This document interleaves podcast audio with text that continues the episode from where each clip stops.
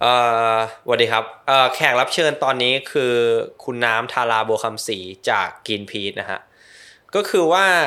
ที่เราเชิญคุณน้ำมาวันเนี้ยเพราะว่ามันมีเรื่องน่าสนใจมาก ก็คือว่า ตอนเนี้ยทั้งโลกมันเป็นเทรนด์ของทั้งโลกเนาะที่คนหรือว่าประเทศหรืออุตสาหกรรมเนี่ยพยายามที่จะต้อง move ไปจากถ่านหิน ดูเหมือนว่าถ่านหินมันกำลังในที่สุดมันจะไม่สามารถไปต่อได้ แต่ว่า อุตสาหกรรมถ่านหินและบริษัทยักษ์ใหญ่ในไทยเนี่ยก็ยังดูพยายามจะยื้อชีวิตของอุตสาหกรรมถ่านหินไว้ ซึ่งคุณน้ำเนี่ยก็รู้เรื่องเกี่ยวกับภายในของอุตสาหกรรมถ่านหิน พอสมควรว่าเขามีวิธีอะไรบ้าง ในการยังรักษาอุตสาหกรรมนี้ไว้นะฮะก็เลยอยากให้คุณน้ำเล่าว่ามันเป็นยังไง ครับ สวัสดีครับ ถ้าเราพูดถึงอุตสาหกรรมถ่านหินในประเทศไทย เราก็จะนึกถึงอันแรกเลยก็คือเหมืองลิกไนท์ที่แม่เมาะนะฮะซึ่งเป็นลิกไนท์ก็เป็นถ่านหินอันหนึ่งที่ใช้กันมากในประเทศไทย เป็นจริง ๆ แล้วเป็นถ่านหินชนิดหลักที่ใช้กันในประเทศไทย ประเทศไทยมีแหล่งแหล่งสำรองถ่านหินที่เป็นถ่านหินที่มีคุณภาพสูงขึ้นไปอย่างซับบิทูมินัสหรือบิทูมินัสที่เราเป็นถ่านที่เราเป็น ที่เรานำเอาเข้ามาจากต่างประเทศเนี่ยไม่ไม่ไม่เยอะมาก ส่วนใหญ่เป็นลิกไนท์มันก็มันก็มีปัญหามาหลายหลายสิบปีนะฮะผมคิดว่าถ้าย้อนหลังไปก็คือห้าสิบปีเอ่อห้าสิบปีที่แล้วนะฮะอันนั้นเป็นภาพจำของเรื่องอุตสาหกรรมถ่านหินในประเทศไทยนะครับ อีกอีกภาพหนึ่งก็คือการที่เราประเทศไทยในฐานะที่เป็นเรียกว่าเป็นเศรษฐกิจอันดับ ต้นๆของอาเซียนเนี่ยเราก็พึ่งพาถ่านหิน โดยการนำเข้ามาจากต่างประเทศนำเข้ามาจากอินโดนีเซีย มาจากออสเตรเลียหรือหรือเอ่อข้อมูลอีกอันหนึ่งเนี่ยที่คนไม่ค่อยรู้นำเข้ามาจากรัสเซียด้วยครับรัสเซียก็เป็นไกลมากไกลไกลแต่แต่เขาเข้าใจว่าเขาใช้เอ่อเส้นทางเอ่อทางอาร์กติกมาวิ่งเข้า ทะเลจีนใต้นะฮะเพราะว่าถ้าเราไปอ้อมยุโรปเนี่ยไกลมากแล้วก็ไม่คุ้มทุนก็คือมามามาทางเรือใช่ไหมมาทางเรือครับขนมาทางเรืออย่างเดียวเลยครับ ก็เราเราจะเห็นสองภาพก็คือว่าภาพของถ่านหินที่อยู่ในประเทศที่มันมีปัญหามาก มีมลพิษมาก แล้วก็เกิดการต่อต้านของประชาชน อีกภาพหนึ่งก็คือในเมื่อถ่านหินมันไม่พอในในเชิงของแหล่งสำรองใช่ไหมครับ แต่ว่า อุตสาหกรรมไทย โดยเฉพาะอุตสาหกรรมพลังงานเนี่ยก็ต้องการเอาเชื้อเพลิงถ่านหิน ซึ่งซึ่งมันเป็นราคาถูกมีราคาถูกในทางการตลาด หมายถึงว่าการซื้อขายทางการตลาดเนี่ยมันถูกเออก็มีวิธีเดียวก็คือนำเข้านำเข้าถ่านหินมาทีนี้ถ้าเราดูสถานการณ์ล่าสุดก็คือ หลังจากที่มีการประชุมสุดยอดโลกร้อนที่กลาสโกที่ที่สหราชอาณาจักรเนี่ย มันก็มีคำหนึ่งออกมาก็คือเขาใช้คำว่าเฟดดาวโคนะครับก็เถียงกันเยอะว่าจะเอาเฟดเอาหรือเฟดดาวแต่ว่ามันก็ไม่ต่างอะไรกันมากเฟดดาวกับเฟดเอาก็เหมือนกันฮะก็คือลดถ่านหินลดลดการใช้ถ่านหิน เพราะว่าโลกมันร้อนขึ้นนะฮะประเทศไทยก็ไปตั้งเป้าเหมือนกัน ไปตั้งเป้าใหม่นะฮะเอ่อนายกประยุทธ์เนี่ยก็ไปพูดในเวทีโลกก็บอกว่าประเทศไทยจะลดถ่านหินลงเอ่อจะ ไปสู่เป้าหมาย Net Zero Emission ก็คือให้ให้การปล่อยก๊าซเรือนกระจกสุทธิเป็นศูนย์ภายในปีนู้นปีนู้นนะฮะซึ่งซึ่งมันซึ่งมันมีนัยสำคัญมากต่อเรื่องของ เรียกว่าชะตากรรมของอุตสาหกรรมถ่านหินในประเทศไทยนะครับ ซึ่งก็จะมีเจ้าใหญ่ ๆ ที่เราก็รู้กันว่าเอ่อเป็นผู้เล่นหลักในเรื่องของทั้งการใช้ถ่านหินในภาคอุตสาหกรรม หรือการใช้ถ่านหินในการผลิตไฟฟ้า แล้วก็เป็นผู้นำเข้าถ่านหินนะครับ ก็มีบทบาทที่โยงโยงใหญ่กัน ทีนี้ผมคิดว่าปีนี้มันเป็นปีสุดท้ายที่เราจะเห็นว่าชะตากรรมของของอุตสาหกรรมถ่านหินในประเทศไทยจะเป็นยังไงบ้าง ซึ่งคิดว่ามัน อีกประมาณห้าหกเดือนข้างหน้า เราจะมีการประชุมสุดยอดโลกร้อนอีกครั้งหนึ่งที่ประเทศอียิปต์นะฮะแล้วก็เขาก็จะมาตามดูว่า ไอ้ที่คุยกันไว้เมื่อเมื่อข่าวที่แล้ว ว่าจะเฟดดาวน์ฐานหินนั้นไปถึงไหนแล้วนะครับ ประเทศไทยเอายังไงนะครับ ทางกรีนพี e ก็มีข้อเสนอที่เคาะเป็นตัวเลขบอกว่า เราสามารถที่จะปลดระวางถ่านหินจากการผลิตไฟฟ้าในประเทศไทยได้ภายในปี 2567 ครับฮะคือถ้าทำได้ถ้าหมายถึงว่าในในความเป็นจริงที่ที่แบบว่าสามารถทำได้เร็วที่สุดเนี่ย 2567 โอ้เร็วสองมากห้าหกเจ็ดคือสองปีสองปีเองนะครับ ครึ่งใช่ใช่ไหมอีกสองปีครึ่งเหรอครับ ปีนี้ 2565 ใช่ไหมใช่ใช่ใช่ว่า เอ่อสองพันห้าร้อยสองพันสองพันสองพันยี่ห้าฮะ ปีไหนฮะ อ๋อพก็อีกศสามปี25อีกสามปีอีกสามปีทานโทษครับอีกสามปี ก็คือประมาณสองพันห้าร้อยหกสิบแปดใช่ไหมครับจริงๆก็ก็ก็ก็ก็ถือว่าเร็เร็ววเร็วมาก็กก็ยังเร็วก็ยังเร็ว แต่ว่าผมคิดว่ารัฐบาลไทยทำไม่ได้ อุตสาหกรรมถ่านหินคิดเหมือนก็ก็อาจจะยังตกใจอยู่กับกับเรื่องเฟสดาวถ่านหินฉะนั้นเขาก็มีวิธีดิ้นรนต่างๆ นานานะเอ่ออันแรกที่อุตสาหกรรมถ่านหินในประเทศไทยดิ้นรนก็คือว่าไม่เอาละลงทุนไปก็ก็ไม่ได้กำไรคืน กลายเป็นเหมือนกับเขาเรียกว่าทรัพย์สินที่มันที่มันไม่ได้ก่อผลกำไรอะอืมอืมใช่ไหมฮะโรงไฟฟ้าถ่านหินเมืองถ่านหิน ที่ไปลงทุนในอินโดนีเซียไปลงทุนในออสเตรเลีย มันมันเริ่มไม่ได้ผลกำไรกลับคืนมา เขาก็ต้องบอกว่า เอ้ย เรามีเงินเยอะ เพราะฉะนั้นเราต้องไปเอาไปลงทุนในพลังงานตัวอื่น ไม่ไม่งั้นถ้าไปพึ่งพาถ่านหินอย่างเดียวไป ไปหากินกับถ่านหินอย่างเดียวเนี่ยจบก็คือธุรกิจเจ๊งเพราะฉะนั้นก็เอาเงินไปลงทุนอย่างเช่น มีบางบริษัทไปเปิดบริษัทใหม่ทำติดตั้งโซลาร์รูฟท็อปนะฮะบางบางบางบริษัทก็ไปลงทุนพลังงานลม แต่ว่ามันก็มีบางบริษัทที่ก็ยังคิดว่า เฮ้ยเอ่อมันน่าจะยังมีโอกาสอยู่นะ ก็ไปสร้างโรงไฟฟ้าถ่านหินในประเทศเพื่อนบ้าน อย่างเช่นในลาวในกัมพูชา ในเวียดนาม ในเมียนมานะครับ ก็ก็มีเหมือนกัน แล้วก็มีบริษัทเล็กบริษัทน้อยอที่พยายามที่จะยังเรียกว่าต่อลมหายใจของธุรกิจถ่านหินอยู่โดยการไปสัมปทานพื้นที่ทำเหมืองถ่านหิน โดยเฉพาะในภาคเหนืออย่างที่เราเห็นกันก็คือพื้นที่ ของอำเภออมก๋อยจังหวัดเชียงใหม่ที่มีกลุ่มชาติพันธุ์ที่เป็นชาวกะเหรี่ยง ได้ลุกขึ้นมาสู้ มีกลุ่มคนรุ่นใหม่ที่เป็นเยาวชนก็ลุกขึ้นมาสู้กับโครงการเมืองถ่านหิน แล้วก็เมืองถ่านหินแถแถวแถวจังหวัดลำปางนะฮะก็มีก็มีอีกสองสามพื้นที่ที่มีการลุกลุกขึ้นสู้ไอ้เหมืองถ่านหินพวกเนี้ยมันจะเป็นแหล่งสำรองถ่านหินลิกไนท์ที่จะเอามาใช้กับอุตสาหกรรมปูนซีเมนต์ ซึ่งเราก็รู้ว่าใครเป็นเจ้าใหญ่ในประเทศไทยที่เป็นอุตสาหกรรมปูนปูนซีเมนต์ที่ใหญ่ที่สุดใช่ไหมครับเขายังต้องการใช้เชื้อเพลิงถ่านหิน ซึ่งมันมีราคาถูกมากๆ เนี่ย เอามาเป็นเอ่อเรียกว่าวัตถุดิบในการในการทำความร้อน เพื่อที่จะทำให้ผลิตปูนซีเมนต์ออกมา จริงๆแล้วเอ่อบริษัทปูนซีเมนต์ยักษ์ใหญ่ของประเทศไทยเนี่ย ซึ่งซึ่งเกี่ยวโยงกับเรื่องการ ที่จะต้องไปขยายพื้นที่เหมืองถ่านหินในภาคเหนือเนี่ยเขามีจดหมายออกมาฉบับหนึ่งหลังจากมีการเรียกร้องของชุมชนว่า บริษัทเขาอะจะ go zero coal ในอนาคตด้วยครับอืมอืมซึ่งซึ่งน่าสนใจมาก แต่เขาไม่ได้บอกว่าเวลาว่าเป็นเวลาเท่าไหร่เขาบอกว่า ในในอนาคตข้างหน้าเขาเอ่อธุรกิจของเขาอะจะซีโร่โคอันนี้ก็เป็นเรื่องที่น่าสนใจมาก ที่เป็นสถานการณ์ถ่านหินของของประเทศไทยในเวลานี้ครับเออแต่เมื่อกี้เอ่อคุณน้ำบอกว่าแบบจะลดได้ในอีกสามปี ผมว่าหลายคนจะคิดว่าโหมันมันดูเป็นไปไม่ได้ แต่ว่าเหมือน Greenpeace จะมีอีกอีกเบนช์มาร์กหนึ่งป่ะครับ ว่าจริง ๆ โอเคถ้าในอีกสามปีไม่ได้เพราะมันอาจจะเร็วไปอาจจะยังตกใจกันอยู่จครัริงบๆแล้วเหมือนมันมีอีกเบนช์มาร์กหนึ่งว่าแบบเออจริง ๆ มันก็ได้นะในอีก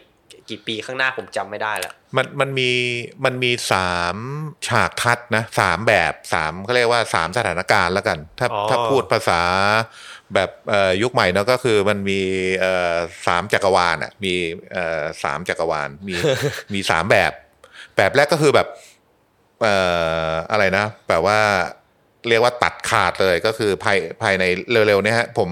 ผมคิดว่าปีหกแปดเนี่ยถ้าถ้าจำไม่ผิดนะฮะฉากแรก อันที่สองก็คืออีก สิบปีข้างหน้า ไม่ไม่ถึงสิบปีประมาณเจ็ดปีข้างหน้านะฮะก็คือค่อยๆค่อยๆลด ค่อยๆลดแล้วก็อีกอันหนึ่งอีกอันหนึ่งเข้าใจว่าอีกอันหนึ่งก็คือว่าปล่อยให้มันเป็นไปตามยถากรรมก็คือว่า หมดก็หมดก็คือโรงไฟฟ้าถ่านหินก็ยังทำงานอยู่เหมืองถ่านหินก็ยังเหมืองถ่านหินที่ที่ขุดขึ้นมาแล้ว ก็ทำงานให้หมดก็คือขุดขึ้นมาให้หมดอยู่ ซึ่งก็นู่นแหละฮะ จนถึงปี สองพันห้าสิบโอ้โหอันนั้นอันนั้นอันนั้นคืออันนั้นคือเรียกว่าไม่ได้ทำอะไรเลย ก็คือปล่อยให้มันเป็นไปยามไปตามยถากรรมนะงั้นก็คือเอ่อไทม์ไลน์ก็จะเป็นประมาณว่า 3 ปีเนี่ยคือเวอร์ชั่นที่เร็วสุดเร็วแล้วสุดก็อาจจะไม่ถึง 10 ปีระยะกลาง แล้วก็ถ้าปล่อยไปให้ลดตามยถากรรมก็คืออีกประมาณเกือบ30 ปีอืมผมคิดว่าประเด็นมันน่าสนใจตรงที่ว่าเอ่อ กระแสโลกอะครับ มันคือแม้แม้ว่าเราจะมีสงครามรัสของรัสเซียในยูเครนใช่ไหมแล้วมันทำให้ไอไอเรื่องโลกร้อนอะมันมันกลายเป็น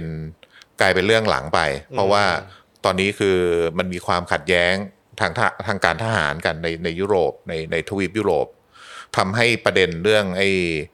แบบว่ารัฐบาลต่าง ๆ ทั่วโลกอะ่ะมันก็เริ่มแบบว่า ต้องเอาเศรษฐกิจเป็นตัวตั้ง เพราะฉะนั้นอ่ออันนี้เป็นกุญแจสำคัญอันหนึ่งที่อาจจะช่วยต่ออายุ แล้วก็ต่อลมหายใจของอุตสาหกรรมถ่านหินไปได้ เพราะว่าก็ยังมีข้ออ้างอยู่ว่าเราจะต้องฟื้นเศรษฐกิจจากไอ้ผลกระทบที่เกิดขึ้นจากการความขัดแย้งทางทหารในในยูเครน การสู้รบในยูเครนทำให้อ่าหนึ่งราคาสินค้าราคาอาหาร ราคาอุปสินค้าอุปโภค บริโภคมันมันเพิ่มสูงขึ้น ราคาปุ๋ยก็เพิ่มขึ้น ราคาน้ำมันก็เพิ่มขึ้น เพราะฉะนั้นถ้าเรายังต้องใช้ถ่านหินอยู่ก็ต้องใช้ต่อไปอะไรเงี้ยอาจจะอาจจะกลายมาเป็นข้ออ้าง ซึ่งผมคิดว่าในเวทีที่จะคุยกันอ่าที่เป็นเวทีสุดยอดโลกร้อนที่จะเกิดขึ้นในเดือนพฤศจิกาปีเนี้ยก็น่าจะคุยกันเรื่องนี้ด้วยว่าไอ้เฟดเฟดดาวโคเนี่ยมันมันจะเอาแค่ไหนยังไง แต่ผมคิดว่าอย่าง คือคือท้ายสุดแล้วอะเราก็ต้องมาตั้งมาตั้งหลักว่า ถ้าเราจะต้องปลดระวางฐานหินจริง ๆ มันไม่ได้หมายถึง มันไม่ได้หมายถึงว่า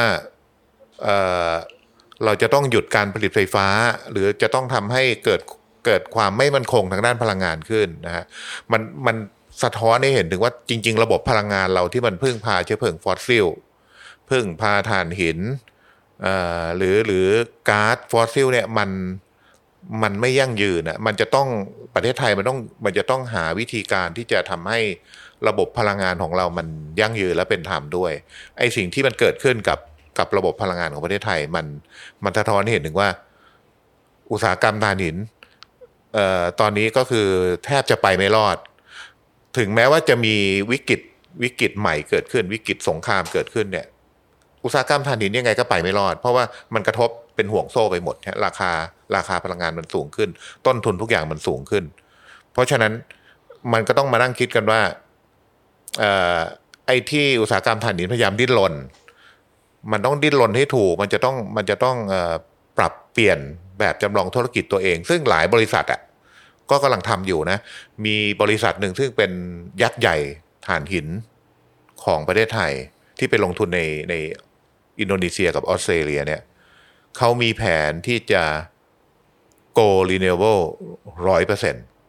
โอ้เพียงเพียงแต่ว่าเขายังกำหนดไทม์ไลน์ไม่ได้ แต่ว่าเขาทำเขาทำจริง ๆ คือถ้าถ้ามันทำจริง ๆ เนี่ย มันก็คล้ายๆกับมันเกิดเขาเรียกว่า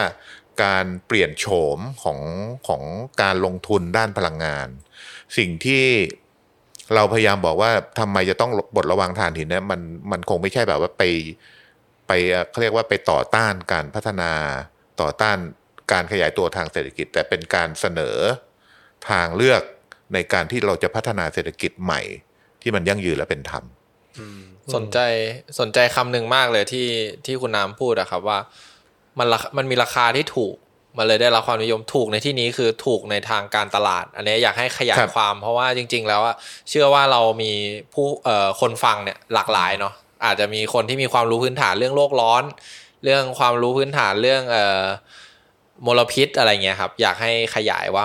มันเพราะอะไรมันถึงถูกแค่ในทางการตลาด แล้วมันแพงในแง่ไหน เวลาเราพูดถึงราคาราคาพลังงานในตลาดโลกอะ่ะมันก็จะแปลตามราคาน้ำมันใช่ไหมถ้าน้ำมันขึ้น ราคาถ่านหินก็จะขึ้นตามไปด้วย เพราะว่าเขาต้องขนใส่เรือเดินสมุทรมา ต้องขนจากท่าเรือแถววิกรัฐวิกตอเรีย รัฐควีนสแลนด์ซึ่งซึ่งเอามาจากเหมืองที่อยู่ตอนในเข้าไปเนี่ยก็ขนขนถ่ายลงลงเรือเอเรือเดินสมุทรก็ก็ต้องใช้น้ำมันใช่ไหมครับ ทีนี้เวลาเขาขายถ่านหินเขาก็จะมีเหมือนกับตลาดกลาง แล้วก็ดูดูดูดูราคาขึ้นลงตามราคาพลังงานในตลาดโลก แล้วก็ ส่วนใหญ่ก็จะพบว่าเวลาเขาคิดราคาในทางตลาดอะเขาไม่ได้คิดถึงการที่การที่ถ่านหินมันมาได้ยังไง มันขุดมาได้ยังไง ผลกระทบที่เกิดขึ้นจากการทำเหมือง จากการที่จะต้องสกัดเอาถ่านหินออกมา แล้วเกิดมลพิษในพื้นที่จะต้องใช้แรงงานที่ที่เรียกว่าราคาถูกแล้วก็ไปสัมผัสกับมลพิษ เกิดผลกระทบสุขภาพ ของเหมืองใช่ไหมฮะต้องไปตัดป่าอ่าต้องต้องรื้อต้องขุดแบบต้องขุดธรณีขึ้นมาเลยฮะเอ่อในในอินเดียเนี่ย รัฐบาลอินเดีย เคยจะเอาพื้นที่อนุรักษ์ที่เป็นพื้นที่ป่าสมบูรณ์นะซึ่งใต้ดินลงไปมันเป็นเป็นเหมืองเป็นถ่านหินที่แบบเยอะมากอืมๆแล้วก็เป็นแหล่งที่อาศัยอยู่ของเสืออก็เอ่อ การต่อต้านของชาวบ้านที่นั่นอะเขาพยายามที่จะคล้ายๆกับชี้เห็นว่ามันคุ้มเหรอที่เราจะเอาถ่านหินใต้ดิน เราจะต้องเสียผืนป่าพร้อมกับสัตว์ที่ใกล้จะสูญพันธุ์ ซึ่งมันเป็นมูลค่าที่ตีไม่ได้ คือคือเวลาเราพูดถึงตลาดราคาถ่านหินในตลาด เราไม่ได้พูดพูดถึงต้นไม้ที่มันถูกตัด หรือหรือสัตว์ป่าใกล้จะสูญพันธุ์ อันนี้แค่แค่ตรงเหมืองนะ ยังไม่นับว่าขนมาอีก ขนมาอีกก็เรือเรือเดินสมุทรก็ต้องใช้พลังงาน ต้องใช้ก็ต้องปล่อยการเรือนกระจกออกไป แล้วพอมาถึงท่าเรืออปลายทางก็ต้องขนถ่ายลงอันเอ่อเรือเล็กนะฮะเกิดฝุ่น หรือหรือในบางกรณีมีการจมของเรือเล็กที่ขนถ่ายจากเรือใหญ่ ในกรณีที่เกิดขึ้นในประเทศไทยในปากแม่น้ำเจ้าพระยาเวลาขน ลงจากเรือใหญ่ลงเรือเล็กขนขึ้นไปที่อยุธยา เอาไปกองไว้ตรงนั้นก็เกิดมลพิษเอ่อ PM 2.5 ฝุ่นผลกระทบต่อชุมชน ตรงนั้นเนี่ยมันเป็นราคา แต่ว่ามันไม่ได้ถูกรวมอยู่ในราคาตลาดของถ่านหิน แล้วยังไม่นับว่าพอถ่านหินเอาไปเผาในโรงไฟฟ้าเกิดมลพิษอีกใช่ไหมครับ ซึ่ง ผลกระทบสุขภาพที่เกิดขึ้นของกับคนกับชุมชนที่อยู่บริเวณ รอบๆโรงไฟฟ้าถ่านหิน ก็ไม่ได้ถูกรวมเข้าไปในราคาตลาดของถ่านหิน อันนี้อาจจะเป็นภาพง่าย ๆ อาจจะดูซับซ้อนไปนิดนึงแต่ให้เห็นว่า ราคาตลาดคือมันคือราคาที่ซื้อขายภายใต้ไอ้ไอ้ตลาดกลางของราคาพลังงาน แต่ไม่ได้รวมพวกนี้เข้าไปเลยอ่าผืผืนป่าอ่าสุขภาพของคนอ่ามลพิษที่เกิดขึ้น ซึ่งซึ่งในไทยเนี่ยทุกคนก็อาจจะถ้าคนพอมีรายได้ก็น่าจะต้องซื้อประกันเนาะซึ่งมันก็มีราคาอยู่ในเรื่องของสุขภาพอ่าอะไรเงี้ครัยบแต่มันครับไม่ได้ถูกรวมไปเรียกว่าเป็นต้นทุนฟรีที่ได้จากสังคมแล้วกันใช่คือต้นทุนต้นทุนที่ว่าเนี่ยเอ่อภาษาทางการเขาเรียกว่าต้นทุนภายนอกนะซึ่งมันถูกผลักออกไป บริษัทถ่านหินไม่ต้องรับผิดชอบอะไร เราเราดูแค่เราแค่ซื้อขายกัน ไอ้ต้นทุนภายนอกก็คือ กลายเป็น สิ่งที่เราต้องจ่าย หรือว่าเป็นสิ่งที่รัฐจะต้องจ่าย ซึ่งรัฐก็เอาเงินภาษีจากพวกเราไปไปใช้ มันก็มันก็มันก็แบบว่าโยงใหญ่กันว่าจริง ๆ ไอ้ต้นทุนพวกเนี้ยมันเป็นต้นทุนที่สังคมต้องแบกภาระก็คือมาจากกระเป๋าที่เป็นภาษีที่เราจ่ายให้ให้รัฐ เออแล้วเออผมสงสัยว่าหลังจากที่รัฐบาลประยุทธ์เขาไปพูดว่าเขาจะเฟสดาวถ่านหินเนี่ยมันเกิดอะไรขึ้นหลังจากนั้นบ้างในในเชิงนโยบายครับเขาได้เริ่มทำอะไรหรือยัง หรือเขาได้มีการเข้าไปกำกับอุตสาหกรรมถ่านหินมากขึ้นไหมหรือว่าได้มีการไปบอกไหมว่าเออเราอาจจะต้องเฟสดาวแล้วนะ ให้เตรียมตัวก็ยังดีอะไรเงี้ยตอนตอนที่แกไปพูดเนี่ย แกพูดถึงว่าเราจะต้องคล้ายๆกับลดการปล่อย ก๊าซเรือนกระจกของประเทศไทยลง 40%อะไรเงี้ยนะฮะ ซึ่งในยะสำคัญก็คือมันก็ต้องลดแหล่งที่มันปล่อยก๊าซเยอะที่สุดก็คือถ่านหินนั่นแหละนะคืออันนี้ในยยะสำคัญเนาะแต่ว่าพอกลับมาแล้วเนี่ยเราก็เห็นสิ่งที่เกิดขึ้น ซึ่งมันเป็นสิ่งที่อาจจะเรียกว่าเป็นการฉวยวิกฤต เป็นการฉวยวิกฤตให้เป็นโอกาส โดยการที่เขาบอกว่าเอาละ เราจะลดการปล่อยก๊าซเรือนกระจกของประเทศไทยลงเกือบครึ่งเนี่ยเพราะฉะนั้นเราจะปลูกป่าเพิ่มนะฮะเราจะเราเราจะปลูกปลูกป่าปลูกต้นไม้เพิ่มเพื่อให้ดูดซับก๊าซเรือนกระจก แต่ไม่ได้ไปแตะผลประโยชน์อ๋อของถ่านหินเลยแม้แต่น้อย การนำเข้าถ่านหินก็ยังไม่ต้องเสียภาษีภาษีก็ยังเป็นศูนย์เอ่อถ้ามีในายทุนหรือว่าอุตสาหกรรมพลังงานต้องการที่จะลงทุน สร้างโรงไฟฟ้าถ่านหิน หรือไปเปิดเหมืองถ่านหิน ก็ยังก็ยังทำได้อยู่ ก็คือก็คือมีเอ่อสรุปง่ายๆ ก็คือที่ประยุทธ์ไปพูดมา ไม่มีอะไรเลย ก็เป็นลมปากเอาแต่ว่าต้นไม้เพิ่มนะครับอันอันนั้นเนี่ย อันนั้นเป็นเรื่องที่น่าสนใจมากคือคือเขาเขาบอกว่าเราเอ่อต้นไม้เนี่ยมันเป็นเอ่อเหมืองสีเขียวหรือกรีนโกเอ่อกรีนกรีนโกเป็นเป็นทองคำสีเขียวอ๋อเขาบอกว่า ต่อไปเอเราจะต้องปลูกป่าให้เพิ่มขึ้นให้ได้เป็นสิบล้านไร่ร้อยล้านไร่แล้วเสร็จแล้วใช้ไอ้ป่าพวกเนี้ยดูดซับการเรือนกระจกที่มันมาจากการปล่อยของอุตสาหกรรม ถ้าเราจินตนาการแล้วเฮ้ยมันก็เป็นมันก็ดูดีนะ เพราะว่ามันก็ช่วยแก้ปัญหาใช่ไหมครับ แต่สิ่งที่มันเกิดขึ้นก็คือ ถามว่าพื้นที่ พื้นที่ที่จะปลูกต้นไม้ที่จะปลูกป่าสิบล้านไร่ร้อยล้านไร่นำมาจากไหน ถ้าไม่ไปเอามาจากพื้นที่ที่ชุมชนเขาดูแลป่าอยู่ หรือหรือพื้นที่เรียกว่าเป็นพื้นที่ที่เสื่อมโทรมที่อาจจะมีชุมชนเข้าไปอยู่อาศัย เพราะว่าเขายากจน หรือไปแย่งชิงทรัพยากรจากจากคนยากคนจนมาคนที่ไม่มีคนที่เป็นกลุ่มเปราะบาง แล้วก็เอาต้นไม้ไปลง แล้วก็อ้างว่า เราแก้ปัญหาโลกร้อนโดยการปลูกต้นไม้แล้วก็ดูดซับก๊าซนะฮะแต่ว่ามันไปเบียดขับคนที่เอ่อไร้อำนาจต่อรอง อันนี้อันนี้เป็นสิ่งที่รัฐบาลน่ะไม่ได้บอกก็คือบอกว่าโอเคเราเราจะช่วยกันปลูกป่า เราจะเพิ่มพื้นที่สีเขียวเพื่อดูดซับก๊าซเรือนกระจก แต่มันในในความหมายนี้เนี่ยมันมันมันเป็นการเรียกว่าเลี่ยงการแก้ปัญหาไม่ไม่ได้ไปถึง เรียกว่าต้นเหตุ ต้นเหตุก็คือ เราจะต้องไปแก้ปัญหาที่จุดเอ่อที่มีการปล่อยการเรือนกระจกไม่ใช่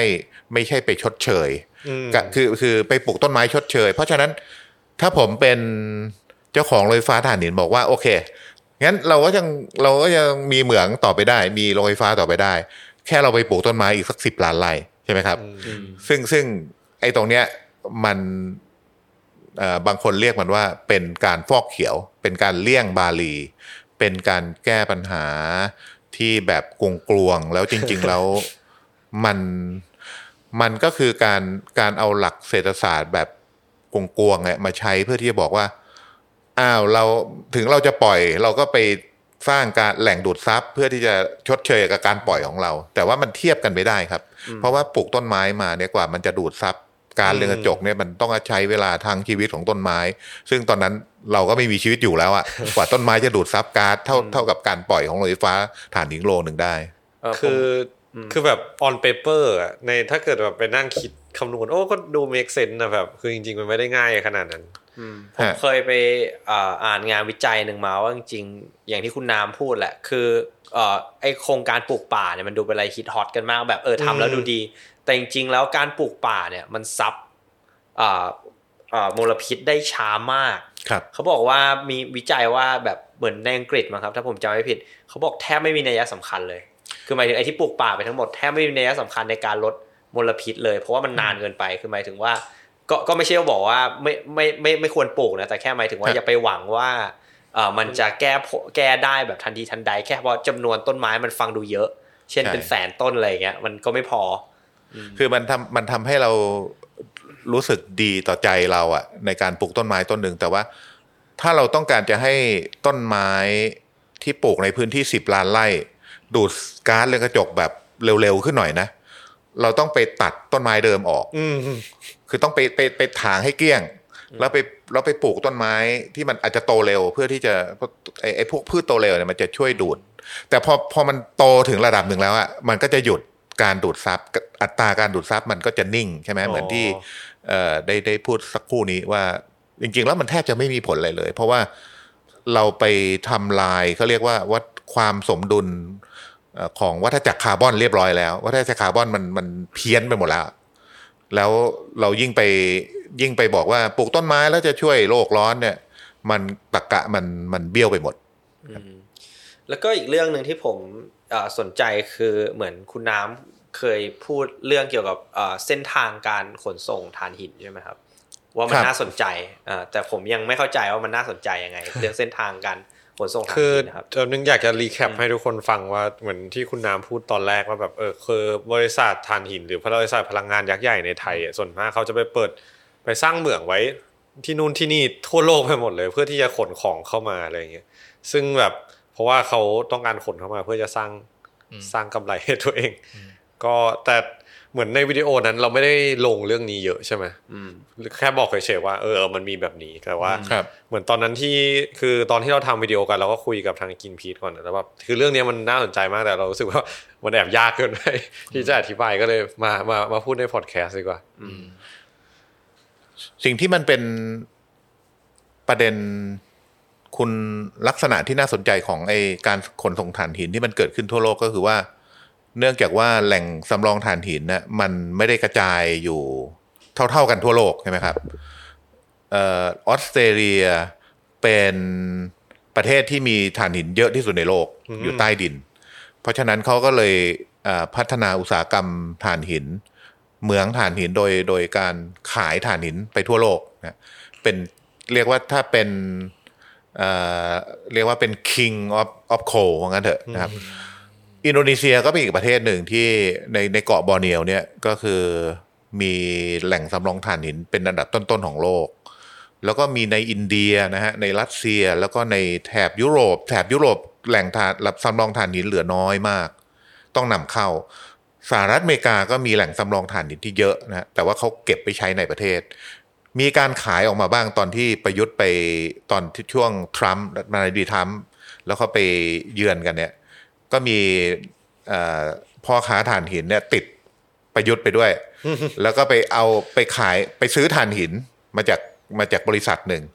แล้วก็แต่ว่าในจำนวนไม่เยอะมาก เพราะเอ่ออเมริกาต้องการจะต้องการจะรักษาไอ้แหล่งสำรองถ่านหินไว้ได้อะไอ้ไอ้ของตัวเองเอาไว้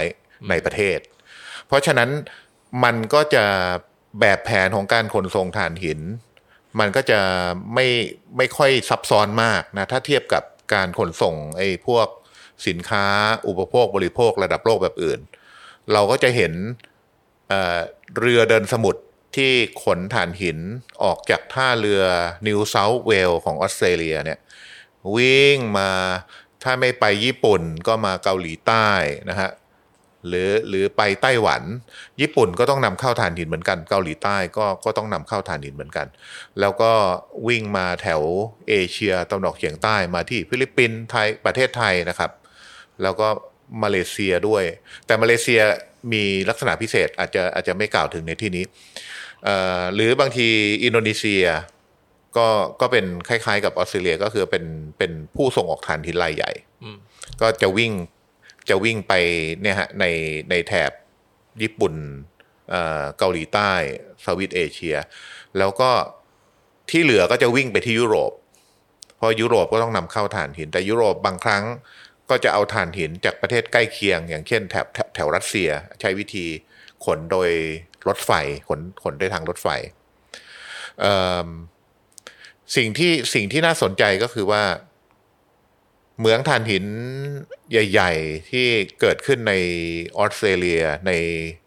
อินโดนีเซียเนี่ยไม่ใช่การลงทุนของอนักลงทุนในประเทศเท่านั้น แต่เป็นการลงทุนข้ามชาตินะฮะเราเราจะเห็นว่ามันจะมีเหมืองบางเหมืองที่ถูกซื้อโดยนักลงทุนจากญี่ปุ่น นักลงทุนจากประเทศในเอเชีย รวมถึงประเทศไทยด้วยประเทศไทยเนี่ยก็จะมีบริษัท อุตสาหกรรมถ่านหินยักษ์ใหญ่ ที่ยังเป็นเจ้าของเมืองในออสเตรเลีย ในอินโดนีเซีย ในมองโกเลีย แล้วก็ในจีนตอนอจีนภาคอีสานของจีนแถวแถวตอนออกเฉียงเหนือของจีน เยอะเยอะเยอะมาก เพราะฉะนั้นมันมันก็จะมันก็จะเป็นการการขนส่งถ่านหินจากประเทศที่เป็นผู้ส่งออกถ่านหินรายใหญ่ไปยังไปยังประเทศที่ ไม่มีแหล่งสำรองถ่านหิน แล้วก็มีความต้องการใช้พลังงานอันดับต้นๆนะฮะก็เราก็จะเห็นตรงเนี้ยฮะก็ก็เอ่อมีความชัดเจนอันหนึ่งจีนนะฮะจีน ตอนหลังจีนไม่รับเอาถ่านหินจากต่างประเทศ เพราะว่าเขาเขาจะใช้แหล่งสำรองในประเทศ เพราะว่าจีนมีปัญหาเรื่องมลพิษทางอากาศทำให้ เอ่อเขาพยายามที่จะลดกำลังการผลิตของโรงไฟฟ้าถ่านหินในบางช่วงบางเวลา อย่างเช่น สมัยตอนที่จีนจัดโอลิมปิกเนี่ยเอ่อโรงไฟฟ้ารอบๆ ปักกิ่ง หยุดเอ่อประธานาธิบดีเขาหยุดให้ให้หยุดให้โรงไฟฟ้าหยุดทำงาน เพื่อที่จะทำให้อากาศมันดีขึ้น นักกีฬาจะได้เล่นได้ดีขึ้นนะฮะโอ้แล้วก็ทางแถวมองมองโกเลียก็เป็นก็มีความน่าสนใจบางทีเข้าใจว่า มองโกเลียซึ่งอยู่ตอนในก็ส่งฐานหินให้จีน มันจะมันจะมีลักษณะแบบนี้ครับ ก็คือก็คือมันการขนส่งถ่านหินระหว่างประเทศเนี่ย ถ้าเราจินตนาการก็คือ เราก็จะเห็นเรือเดินเดินวิ่งมาจากออสเตรเลียนิวอินโดนีเซีย วิ่งมาที่ฟิลิปปินส์ไทย มาเลเซีย เกาหลีใต้ญี่ปุ่น แล้วก็ไปที่ยุโรป บางครั้งก็จะมีวิ่งออกมาจากแถวอเมริกาเหนือบ้างแต่ว่าไม่ไม่เยอะมาก เพราะฉะนั้นมันจะมีความเข้มข้นของของของการค้าขายถ่านหินระดับโลก โดยโดยใช้เรือเดินสมุทรขนขนถ่านหินในระดับเรือเดินสมุทรที่มีกำลังระวางระวางระวางที่ขนถ่านหินเนี่ยเป็นแสนตัน มีมีอยู่ครั้งหนึ่งที่ มีข้อเสนอที่จะสร้างโรงไฟฟ้าถ่านหินที่จังหวัดกระบี่นะฮะจังหวัดกระบี่ของเราเนี่ยแล้วก็เนื่องจากว่าภาคใต้เนี่ยไม่มีแหล่งสำรองถ่านหินเหลืออยู่แล้วอืมเพราะฉะนั้นโจทย์ก็คือยังไงก็ต้องเอาถ่านหินเข้ามา ก็เอามาจากอินโดนีเซีย ซึ่งใกล้ที่สุดก็ต้องวิ่งวิ่งจากบอร์เนียวผ่านช่องแคบมาลากา แล้วก็ขึ้นมาทางทะเลอันดามัน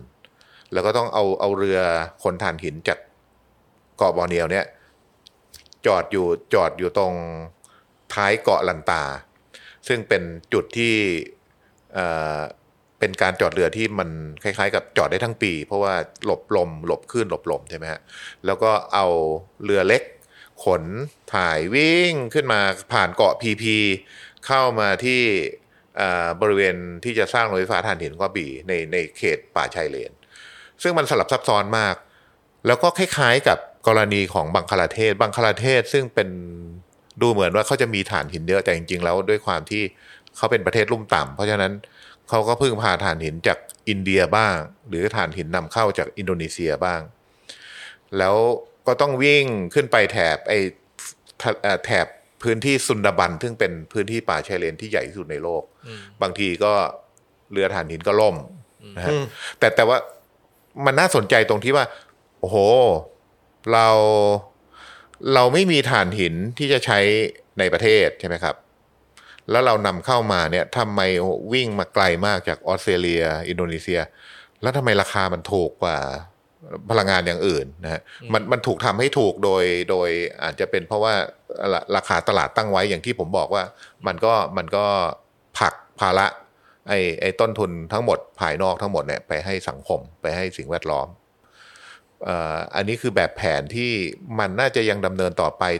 ตราบเท่าที่อุตสาหกรรมถ่านหินยังยังไม่ยอมแพ้เขาเขาก็ยังเขาก็ยังคิดว่ามันก็ยังจำเป็นอยู่ ซึ่งซึ่งซึ่งความท้าทายอันหนึ่งก็คือออสเตรเลียเป็นเป็นประเทศที่ดื้อด้านมากในเรื่องในเรื่องเวทีโลกร้อน แล้วก็เป็นคนที่มีบทบาทสำคัญในการขัดขวางเภาษาที่ใช้ใน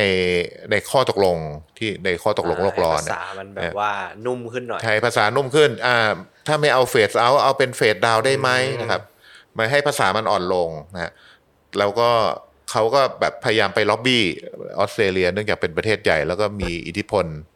อ่าในทางการเมืองเขาก็ไปล็อบบี้ประเทศนู้นประเทศนี้ ไปล็อบบี้ประเทศที่ผลิตน้ำมัน บอกว่าเราจะต้องใช้ภาษาที่มันเบาอ่า แบบว่าคลุมเครือหรือว่าอ่อนมาก ๆ เพื่อที่จะทำให้ธุรกิจดำเนินเอ่ไม่อได้ของของของเราดำเนินไปได้ แต่แต่มีมีคนถามเหมือนกันผมก็เคยตั้งข้อสงสัยเหมือนกันว่าอ่าโอเคนะ ถ้าออสเตรเลียมันมันเป็นเจ้าถ่านหินแล้วพึ่งพารายได้จากการส่งออกถ่านหิน ขายถ่านหินออกไปเนี่ย แล้วถ้ามันไม่มีถ่านหินอยู่เนี่ยออสเตรเลียจะอยู่ได้ไหมนะครับ มันมีงานศึกษาอันหนึ่งก็พบว่าจริง ๆ แล้วมันคนละเรื่องกันเลยนะ คือ จริง ๆ แล้วรายได้หรือว่าหรือว่าไอ้ไอ้ GDP ของออสเตรเลีย ไม่ได้มาจากถ่านหินด้วยซ้ำไป ถึงแม้ว่าจะดูจดจำว่าเป็นเจ้าฐานอ่าจะดูว่าเป็นเจ้าถ่านหินแล้วส่งออกถ่านหินมากที่สุดในโลกแต่ว่ารายได้ของออสเตรเลียมามาจากทางอื่น มาจากการท่องเที่ยวมาจากเอ่อไอไอไออุตสาหกรรมการผลิตอืมมาจากเอ่อเรียกว่าเอ่อภาคภาคควะเขาเรียกอะไรนะภาคแรงงานที่ใช้ที่ใช้โนเลดที่ใช้ความรู้อะ Service ภาคอะไรไออย่างเงี้ยทีภาคเซอร์วิสอืม ไม่ไม่ใช่ภาคไม่ใช่ภาคเอ่อที่เกี่ยวข้องกับถ่านหินเหมืองถ่านหินนะมีมีงานวิจัยที่แบบเป็นเป็นงานวิจัยเชิงเศรษฐศาสตร์ออกมาเลยฮะว่ามันมันไม่จำเป็นจะต้องเอ่อคือคือภาพภาพหนึ่งก็คือว่า โอ้เดี๋ยวเศรษฐกิจจะล่มเดี๋ยวเศรษฐกิจออสเตรเลียจะล่มนะ เพราะว่าถ้าถ้าเราเฟดดาวน์ถ่านนี้ไปแล้วไม่ไหวแน่ออสเตรเลียจะกลายเป็นประเทศยากจนหรือเปล่าเนี่ยไม่ใช่เลยครับผมว่าออสเตรเลียนี่มันพักการเมืองอะไร มันก็ดูก้าวหน้าดูแบบ มันอาจจะก้าวหคุณน้าภาพแค่ชีภาวิยตในประเทศใช่อืมอ่าก้าวหน้าแค่ในประเทศ แต่ว่าหมายถึงว่า แต่แต่เท่าที่ฟังคุณนามาจากส่งน่าจะมีความแบบมีการล็อบบี้เกิดขึ้นแน่นอนว่าแบบมีผลประโยชน์ที่เขาแบบรัฐบาลก็เลยแบบไม่ยอมหรือเปล่า เพราะซึ่งว่าซึ่งมันผมว่ามันผลไม้อย่างพอเดียวพอคุณน้ำเล่าแบบนี้ผมว่ามันก็น่าสนใจตรงที่ว่ามันไม่ใช่แค่บริษัทถ่านหินของไทยด้วย ที่ยังอยากทำการซื้อขายนี้อยู่ แต่บริษัทถ่านหินต่างชาติเขาก็ยังอยากให้มีการซื้อขายนี้ เกิดขึ้น มันก็คือมันเป็นเกมระดับโลกที่ไม่ได้แบบว่า ใช่ แค่เป็นอินเซนティブของใน อืมคื ใน อ บ้านเรา คือแบบถ้าเกิดไม่ได้มองเรื่องอื่นเลยนะหมายถึงว่า เรื่องเรื่องที่คุณน้ำบอกไปที่สำคัญที่สุดก็คือว่าต้นทุนภายนอกนี่แหละแบบชีวิตคนนู่นนี่นั่นสุขภาพอืมคือถ้าเกิดแบบคิดดูถ้าเกิดคุณเป็นแบบนักธุรกิจ แล้วคุณสามารถแบบผลักคอสอะผลักต้นทุน ไปให้คนอื่นให้ได้มากที่สุดทุกอะคนมันมันก็ดูทุจะกคนเป็นเป็นมะเร็งปอดตายใช่หมดชาวบ้านแล้วคุณแบบอืมแต่ว่าแบบโอ้โหคุณนี่ได้กำไรเยอะเลยอะรวยเออเขาก็คงอยากทำแหละ แต่คือแบบมันมันไม่โอเคไงแต่คำถามที่น่าถามคือแบบเอ่อในทุนถ่านหินพวกเนี้ยคือ ทั้งชีวิตหรือว่าชีวิตลูกหลานเขาเนี่ยจะใช้เงินหมดก่อนที่โลกมันจะพังพินาศจนแบบ อันไหนจะไปก่อน โลกกับแบบเงินที่เขามี อันไหนจะหมดก่อนจริงเพราะว่าอย่างส่วนที่ผมเคยอ่าน report ของ Greenpeace เหมือนกันนะครับ เรื่องในกระบี่ ก็คือคือเขาพยายามที่จะสร้างโรงงานใช่ไหมนะครับเออลงเอ้ยลงเหมืองถ่านหินใช่ไหมครับในกระบี่ แต่แบบเหมือนมันมี report ว่าแบบจริง ๆ กระบี่สามารถสร้าง renewable energy ภายในเออ จังหวัดเขาเองได้โดยที่แบบอย่างชิลเลย คุณแค่ครับต้องไปสร้างอ่ากังหันลมนู่นนี่นั่นอะไรอย่างเงี้ยใช่เราเรามีโจทย์ของเราก็คือว่า ถ้าเราไม่เอาเอฐานหินเนี่ยมันมีมันมีอะไรบ้างที่ที่เป็นที่เป็นทางออกที่เป็นทางเลือก ซึ่งเอ่อไอตัวสิ่งที่เราเรียกว่าอะไรนะฮะเป็นเป็นวิสัยทัศน์ของจังหวัดกระบี่ว่าถ้าจะถ้าจะ เป็นระบบพลังงานหมุนเวียนร้อยเปอร์เซ็นเนี่ยมันมันต้องหน้าตามเป็นยังไง ซึ่งมันคงไม่ใช่แค่เทคโนโลยีพลังงานหมุนเวียนตัวใดตัวหนึ่ง แต่ว่าเป็นการผสมผสาน แต่สิ่งที่เราพยายามแบบมองข้ามไป รัฐบาลเองก็มองข้ามก็คือว่า เรื่องของประสิทธิภาพพลังงานเนี่ยมันมันเป็นต้นทุนมันมีต้นทุนที่ถูกที่สุด มันมันมีต้นทุนผลกระทบภายนอกที่น้อยที่สุดด้วย ก็คือมันไม่มันไม่มันไม่ค่อยไปทำร้ายใครอืมเพราะเรายิ่งช่วยเอ่อทำให้การใช้พลังงานของเรามันมีประสิทธิภาพมากขึ้นเนี่ย มันลดมันมันลดผลกระทบ ทั้งทั้งต้นทุนตรงแล้วก็ต้นทุนทางอ้อมทั้งหมดเลยเอ่อผมยกตัวอย่างหนึ่งนะฮะเอ่อเราเราเคยทำงานเรื่องเหมือง แล้วก็โรงไฟฟ้าที่แม่เมาะนะครับ เออเราเคยทำภาพง่าย ๆ ว่าถ่านหินที่นั่นเนี่ยถ่านหินที่เหมืองแม่เมาะขุดขึ้นมา แล้วก็ป้อนเข้าโรงไฟฟ้าของของแม่เมาะนะฮะต้องใช้พลังงานร้อยหนึ่งคือหมายถึงว่าร้อยหนึ่งเนี่ยก็คือพลังงานที่เอาไปผลิตไฟฟ้าร้อยหนึ่งออกมาเป็นกระแสไฟฟ้า มันมีส่วนที่มันลอสจากจากการผลิต ไฟฟ้าจากถ่านหินก็คือออกมาเป็นความร้อน ถ้าเราเห็นภาพไอ้โรงไฟฟ้าใหญ่ ๆ ที่เป็นโรงไฟฟ้าถ่านหินเราจะเห็นแบบไออืมไอเอ่อมีนอกจากปล่องควันดำๆที่ออกมานะฮะหรือปล่องควันเทาๆแล้วกัน ถ้าถ้าโรงไฟฟ้ามันมีประสิทธิภาพมากขึ้นมันก็จะไม่ดำเท่าไหร่มันจะเทาๆ แล้วก็อีกส่วนหนึ่งก็เป็นไอน้ำไอน้ำเนี่ยเอ่อหายไป 30%หมายถึงว่าเราอินพุตพลังงานอาตอนแรกเข้าไปร้อยเปอร์เซ็น มันจะลอสไปจากการเป็นความร้อน 30%ที่เหลือเนี่ยเป็นไฟฟ้าที่ส่งมาตามเอ่อเอ่อสายส่งนะฮะจากลำปางก็วิ่งมากรุงเทพใช่ไหมครับโอ้โหมันมีการคำนวณว่าการสูญเสียการส่งไฟฟ้าระยะไกลๆเนี่ยหกร้อยเจ็ดร้อยกิโลเมตร จากต้นทางมาถึงปลายทาง เราเราเจ็ดถึงสิบเปอร์เซ็นต์อืมเพราะฉะนั้นเราหักไปสามสิบเหลือหกสิบหักออกไปอีกประมาณสิบนะฮะก็เหลือห้าห้าสิบสิบโอ้โห ห้าสิบเนี่ยก็คือเนี่ยปลายทางบ้านของเราใช่ไหมแล้วก็กว่าเออแล้วเราใช้กันเนี่ย จริง ๆ มันลอสไปกับอุปกรณ์ต่างๆ นานานะฮะต่างๆ ที่เราใช้กันตามบ้านเรือหรืออาคารต่างๆ เนี่ย สุดท้ายแล้วเนี่ยจะเหลืออยู่ราวๆสักประมาณสามสิบเปอร์เซ็นที่ที่ที่แบบว่าเป็นจากต้นทางมาหาปลายทางไอ้ไอ้เจ็ดสิบเจ็ดสิบเปอร์เซ็นต์ก็คือการสูญเสียไปกับความร้อนกับสายส่ง เพราะฉะนั้นหัวใจสำคัญก็คือว่า ลายทางเนี่ยจะทำยังไงที่จะใช้พลังงานอย่างมีประสิทธิภาพ ซึ่งซึ่งผมถ้าในทางกลับกันนะประเทศไทย ประเทศไทยเองเนี่ยมีความก้าวหน้าค่อนข้างเยอะในเรื่องของประสิทธิภาพพลังงานไอ้พวกอุปกรณ์ไฟฟ้าเบอร์ 5 หรือไฟหลอดไฟ LED ใช่ไหมฮะหรือว่าแอร์ที่ประหยัดพลังงานเนี่ยตรงเนี้ยเป็นเป็นธุรกิจได้นะ เป็นธุรกิจที่เรียกว่า energy service อะก็คือเรามาดูแลเรื่องของการที่ ใช้เครื่องไฟฟ้าใช้อุปกรณ์ไฟฟ้าให้มันให้มันอยู่ในทำงานในสภาพที่ดี แล้วมันก็จะช่วยเซฟไอ้ไอ้พลังงานจากต้นทางไปได้เยอะ แล้วตรงเนี้ยยังไม่มีใครคิด เราเราแล้วมันเป็นธุรกิจที่รัฐบาลอะต้องสนับสนุน ก็คือเออเนาะเออเราเรารู้กันว่า ตอนนี้ไฟฟ้าไฟระบบไฟฟ้ามันก็ล้นใช่ไหมฮะไฟฟ้าที่ผลิตในประเทศไทยอะห้าสิบเปอร์เซ็นก็คือผลิตออกมาแล้วหายไป ก็คือไม่ได้ใช้ หายทิ้งเลยเหรอครับหายไปจากระบบหมายถึงว่ามันล้นระบบเนี่ยคือไฟฟ้ามันไฟฟ้ามันไม่ได้เหมือนกับเอ่อสินค้าประเภทอื่น ก็คือว่าถ้าผลิตมาร้อยแล้วเราใช้แค่แค่ยี่สิบมันก็มันก็หายไปไอไอไอไอแปดเก็สิบบไม่มันไม่ได้อยู่ไงอ๋อมันมันอะมันอาจจะต้องมีที่เก็บก็คือแบตเตอรี่หรือ storage แต่ว่าเราเราไม่เราไม่เทคโนโลยี storage เนี่ยมันยังมันยังไม่มันยังไม่ก้าวหน้าพออมเพราะฉะนั้นเราผลิตมาร้อย เราใช้ยี่สิบไอ้ที่แปดสิบก็คือ ก็คือที่มันล้นมา แต่ว่าเราไม่ได้ใช้ก็คือมันหายไป เพราะฉะนั้นเราจะมันมันถึงมีบอกว่าถ้าเราถ้าเราจะทำให้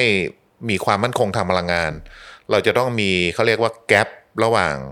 ไอ้ไฟฟ้าที่เราผลิตกับไฟฟ้าที่เราใช้เนี่ยไม่ไม่เยอะมาก แค่สิบห้าเปอร์เซ็นพอแล้ว ถ้าถ้าถ้าถ้าน้อยกว่านั้น บางทีมันมีไฟตก ไฟดับหรือไฟแบบไม่มีได้วิกฤตไฟขาดแคลนใช่ไหมแค่สิบห้าเปอร์เซ็นถึงยี่สิบเปอร์เซ็นเท่านั้นแหละ ไม่ต้องถึงห้าสิบเพราะว่าห้าสิบแบบมันเหมือนกับว่าเฮ้ยเรากินไม่หมดแล้วเราทิ้งอะอืมทีนี้ไอ้ไอ้ตรงเนี้ยอันหนึ่งก้อนหนึ่งอีกอีกก้อนหนึ่งก็คือว่าทำยังไงที่ช่วยกันช่วยกันทำให้การใช้ไฟฟ้าในปลายทางมันมีประสิทธิภาพมากขึ้น ซึ่งซึ่งมันก็คือธุรกิจตัวหนึ่งที่เอ่อสามารถเป็นธุรกิจพลังงานที่แบบว่า โอ้โหเป็นสตาร์ทอัพได้เลยอะ่ะอืมใช่ไหมฮะในในการที่จะสร้างสร้างไอ้ไอ้ไอ้พื้นที่ในในการพัฒนาเศรษฐกิจที่กระจายความเจริญกระจายให้คนกลุ่มเล็กกลุ่มน้อยที่เขาเป็นเทคนิชเชียน เป็นวิศวกรที่ทำงานเรื่องพวกนี้โดยที่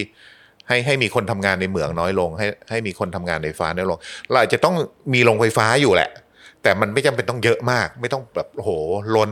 ไม่ต้องโลภมากนะก็คือตอนนี้มันล้นอยู่ใช่ไหมตอนนี้ไฟเอ่อเอ่อโรงไฟฟ้ามันเยอะมาก มันมันสร้างแล้วสร้างอีกนะฮะแล้วก็นโยบายของรัฐก็คือว่า อะใครใครสร้างก็สร้างอย่างอย่างเช่นที่จะนะนะฮะสุดเหรอเอ่อโรงไฟฟ้าห้าพันเมกะวัตต์อะแล้วก็ไม่ได้อยู่ในแผนของประเทศของรัฐบาลด้วย แต่ว่าด้วยความเป็นเจ้าสัว เจ้าสัวก็ไปคุยกับรัฐบาลบอกว่าเฮ้ย ฉันฉันจะสร้างไฟฟ้าห้าพันเมกะวัตต์ตรงนี้นะเอ่อเดี๋ยวอยู่เงียบๆไว้นะอะไรต่างๆเหล่านี้มันกลายเป็นเรื่องผลประโยชน์ที่เกิดขึ้นระหว่างคนกลุ่มเล็กๆใช่ไหมที่มีอิทธิพลทางการเมืองทางการเงิน เป็นเอ่อเป็นคนคุมทิศทางของพลังงานของประเทศ คือเขาจะสร้างขึ้นมาแล้วก็ก็คือบังคับซื้อ ใช่แล้วใช่ใช่แล้วก็บังคับซื้อด้วย คือแต่ผลิตออกมาแล้วคุณต้องรับแต่สับซื้อสบายแต่คือเรื่องเนี้ยหลาย หลายคนอาจจะแบบรู้สึกว่ามันเกี่ยวยังไง แต่ว่าถ้าเกิดใครที่ยังไม่ได้ดูวิดีโอคือแบบคือถ้าเกิดเขารับซื้อมันก็เป็นต้นทุนของเราด้วยใช่ไหมฮะต้นทุนค่าไฟต้นทุนของพวกค่าเรไฟของเราด้วย ครับ ที่ที่ในวิดีโอที่เราอธิบายเรื่อง take or pay ก็คือเออผลิตแล้ว หรือไม่ผลิต หรือหรือ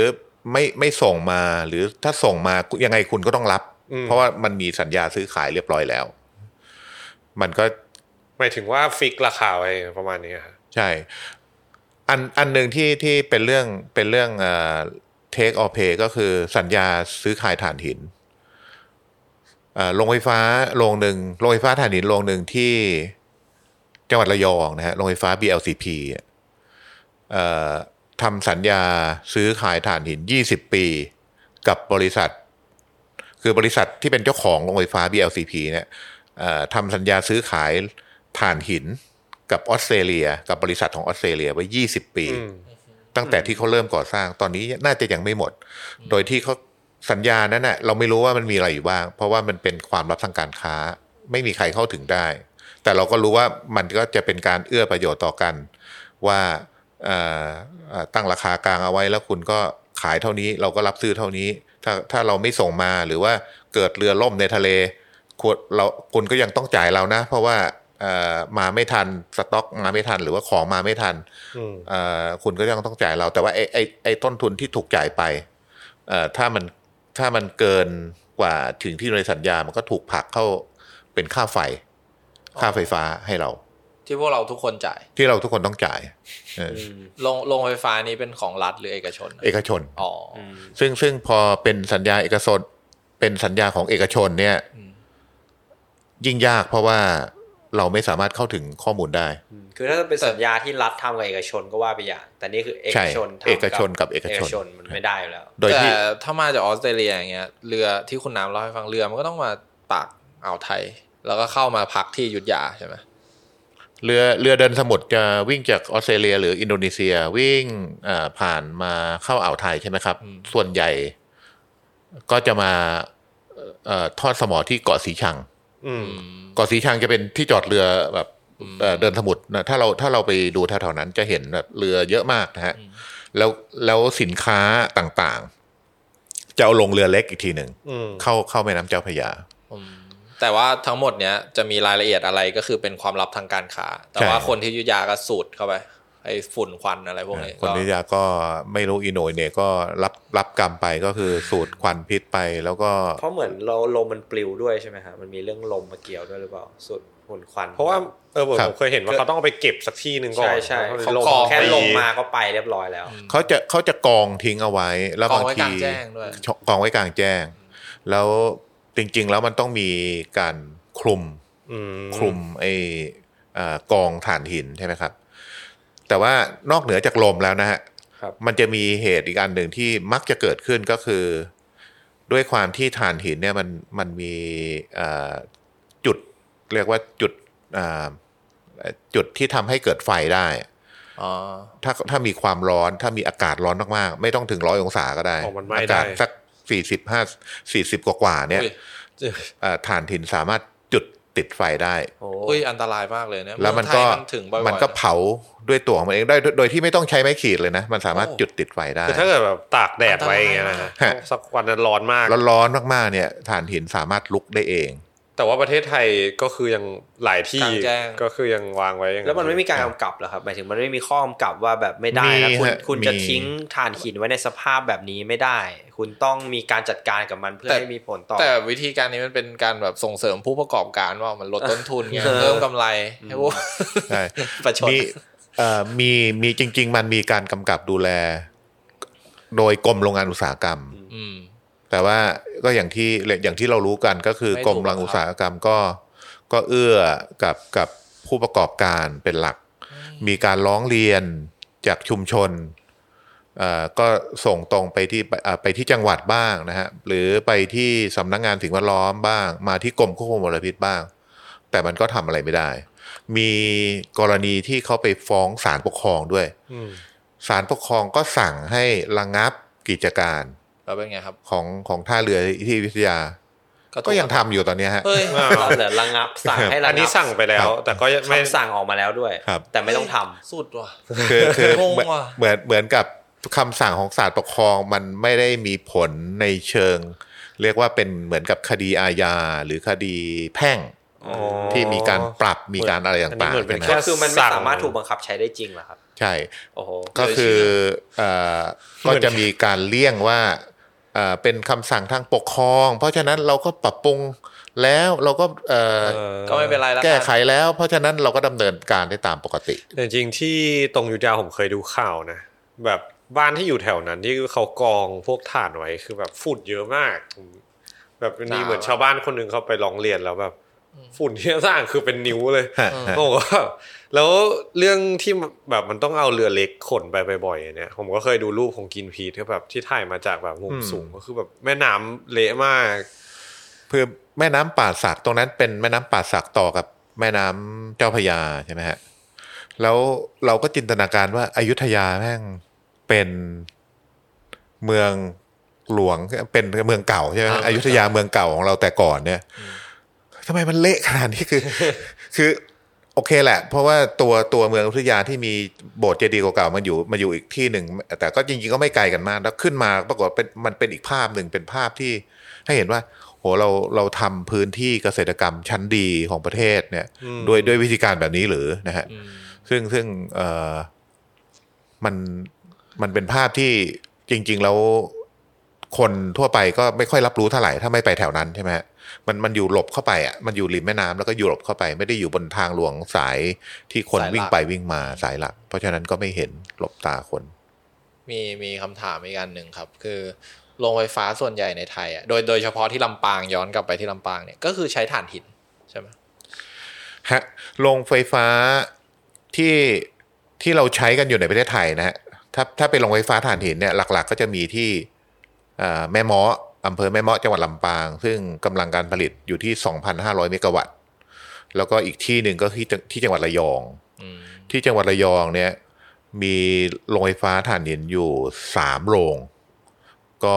รวมๆกันก็ประมาณน้องๆ แม่เมาะ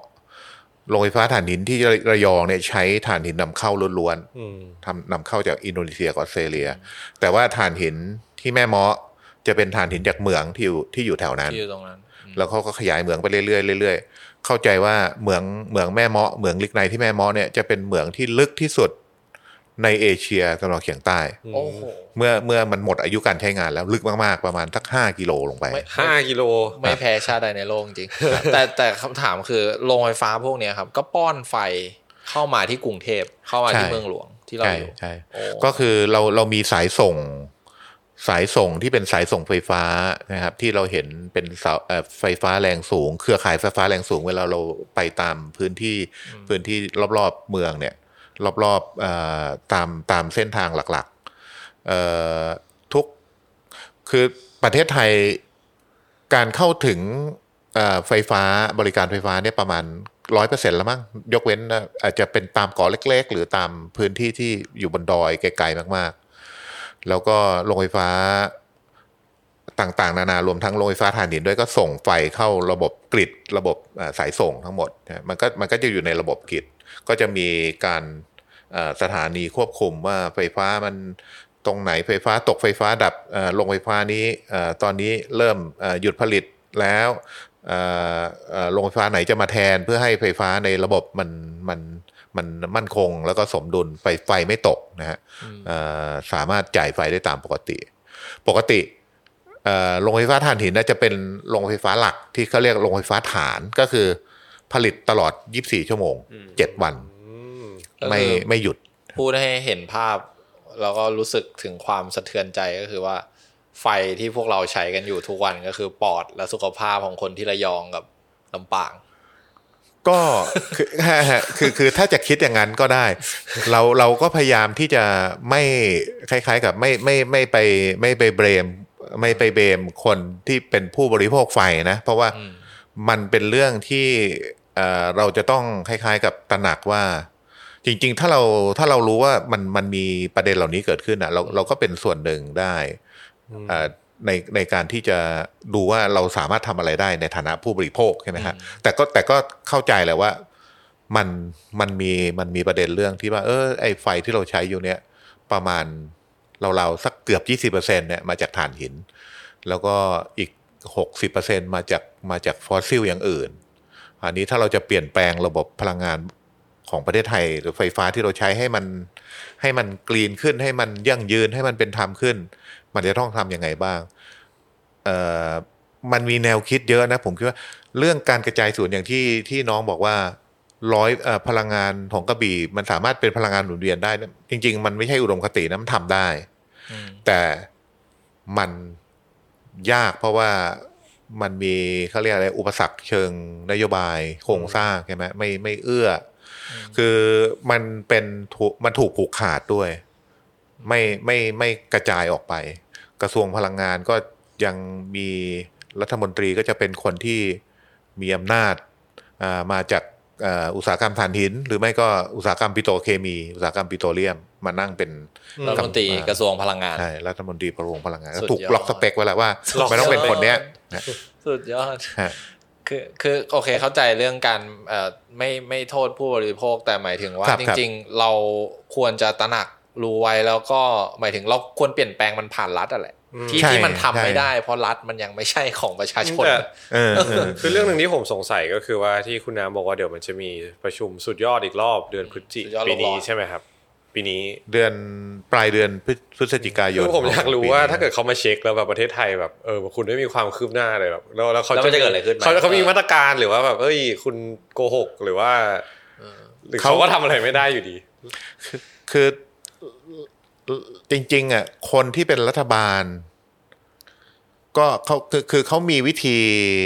เขามีลูกล่อลูกชนอยู่อืมอย่างตอนขอบยี่สิบหกอะครับเป็นเรื่องที่แปลกใจมาก เพราะว่าคนที่จะไปพูดเนี่ยนะฮะจริง ๆ แล้วไม่ใช่ประยุทธ์เป็นรัฐมนตรีกระทรวงทรัพยากรธรรมชาติและสิ่งแวดล้อมอืมเขาเตรียมสคริปต์ไว้เรียบร้อยแล้วอืม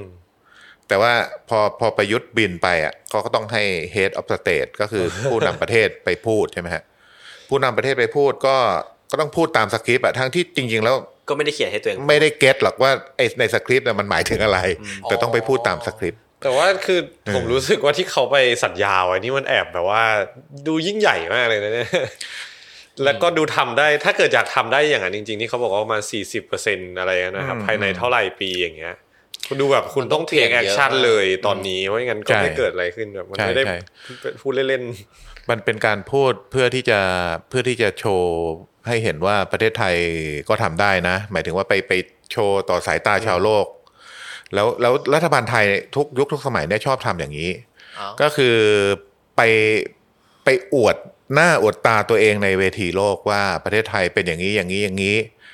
แต่ว่ามันในในในทางกลับกันก็คือ